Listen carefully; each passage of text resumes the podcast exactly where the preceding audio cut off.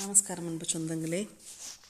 Perception, அதாவது உணர்தல், அறிதல், கருதுதல், தெளிதல், பகுத்தறிதல், நுகர்தல், தொட்டறிதல், பாவித்தல் போன்ற நிறைய தமிழ் விளக்கங்கள். தன்னை உணர்தல் அப்படின்னு பார்க்கும்போது, தன்னை உணர்தலே அர்த்தமற்ற மனித வாழ்வை அர்த்தமுள்ளதாக்கும். தன்னை உணர்பவன் தன் திறன்களை அறிவான், தன் கடமைகளை அறிவான், பிறப்பின் நோக்கத்தையும் அறிந்து அதை செய்து முடிப்பான்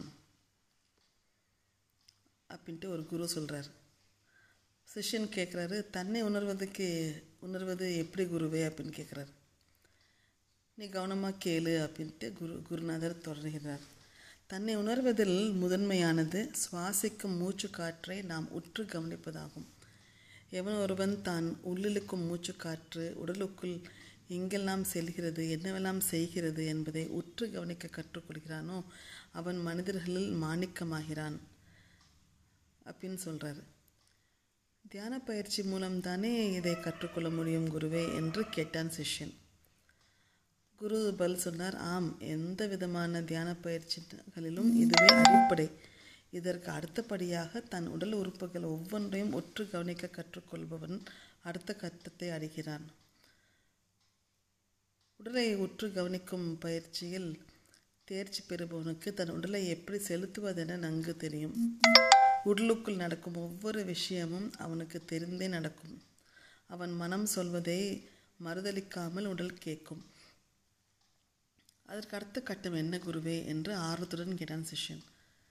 குரு தொடர்ந்தார், இந்த இரண்டு கட்டங்கள் மூலமாக தன் மனதையும் உடலையும் நன்கு உணரும் ஒருவன் அடுத்த கட்டமாக தன் செயல்களை பகுத்துணரும் திறனையும் எளிதாக அடைகிறான்.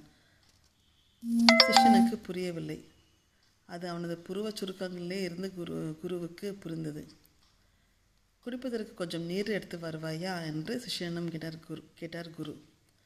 சட்டன் எழுந்து சென்றான் சிஷ்யன். குடிநீர் குவளையுடன் திரும்ப வந்தான். குவளையை வாங்கி கொண்டார் குரு.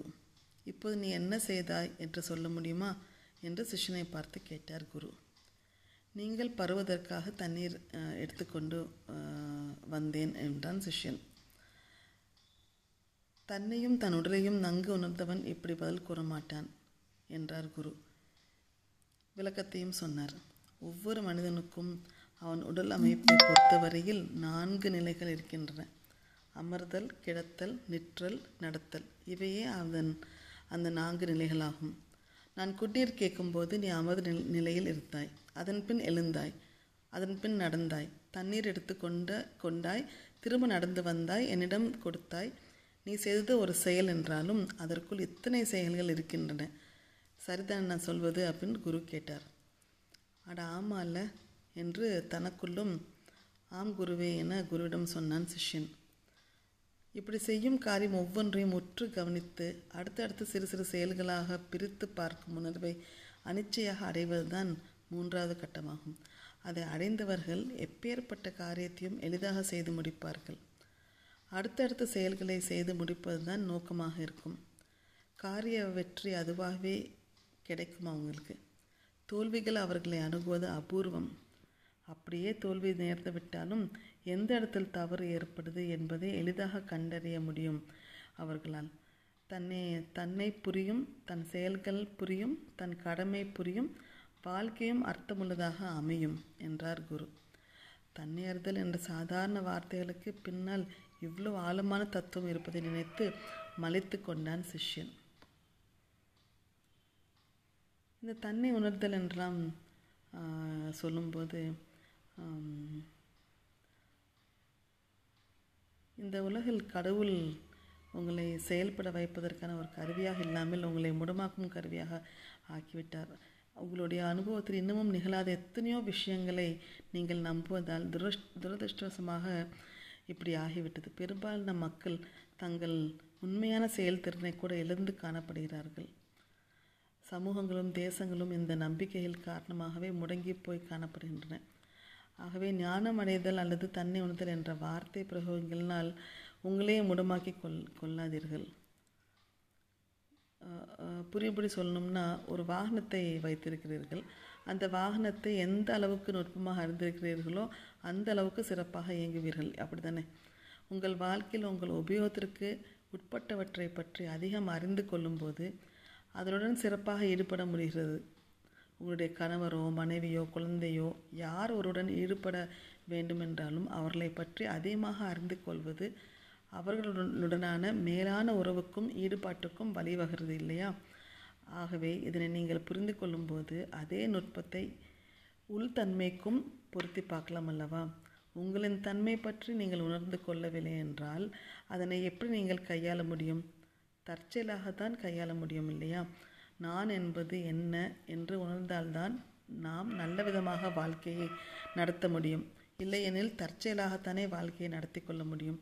தன்னை உணர்தல் என்றால் இமயமலையின் குகைகளுக்கு சென்றிட வேண்டும் என்று பொருள் அல்ல. நீங்கள் வாழ்க்கையை முழுமையான அளவில் அனுபவிக்க வேண்டுமென்றால், குடும்பம் நடத்தி கொள்ள வேண்டுமென்றால், தொழில் செய்ய வேண்டுமென்றால், நல்ல விதமாக நீங்கள் வாழ வேண்டுமென்றாலும் இந்த உயிர் பற்றி நீங்கள் புரிந்து கொண்டால்தானே அவையெல்லாம் நடக்கும். இதை பற்றி அறிவே இல்லாமல் வாழ முயற்சி செய்தால் நன்றாக வாழ்வது எப்படி ஆகும்? அது தற்செயலாக தான் நடக்கும். உங்களை சுற்றி இருப்பவர்கள் மற்றும் சூழ்நிலைகள் உங்களுடைய எதிர்பார்ப்புக்கு ஏற்றாற்போல் இருந்தால் அப்போது நீங்கள் நல்ல விதமாக வாழ்வீர்கள்.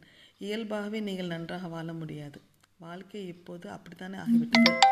இந்த நிலை ஏனென்றால் இந்த உயிர் பற்றி அறிவே இல்லாமல் வாழ்வதற்கு நாம் முயன்று கொண்டிருக்கிறோம். தன்னை உணர்தல் என்றால் வேறு ஏதோ புரியாத விஷயம் என நினைத்து கொள்ள வேண்டாம். அதற்கு பலவிதமான பரிமாணங்கள் இருக்கின்றன. இப்போது நாம் இருக்கும் பரிமாணத்தில் இந்த உயிரின் தன்மையை பற்றி முழுமையாக உணராமல் நல்ல விதமாக வாழ்வதற்கு மட்டுமே முயற்சி செய்தால் இந்த வாழ்க்கை மிகவும் தற்செயலாக தான் இருக்கும். அதனால் இந்த நிறைய தானாக நிகழும் இந்த உயிர் பற்றி புரிந்து கொள்ள வேண்டும் என்றால் புத்தகம் படித்தாலும் கீழும் மேலும் சுற்றுமுற்றும் எங்கு பார்த்தாலும் எதுவும் நேராது. நமக்குள்ளே பார்க்க வேண்டும். நீங்கள் உங்களை உணர்ந்து கொள்ள விரும்பினால் கீழும் மேலும் பார்ப்பது தீர்வாகாது. உங்களுக்குள்ளேயே பார்ப்பதை தவிர வேறு வழியே இல்லை என்று சொல்லி உங்களிடம் விடைபெறுவது உங்கள் மீனராஜா.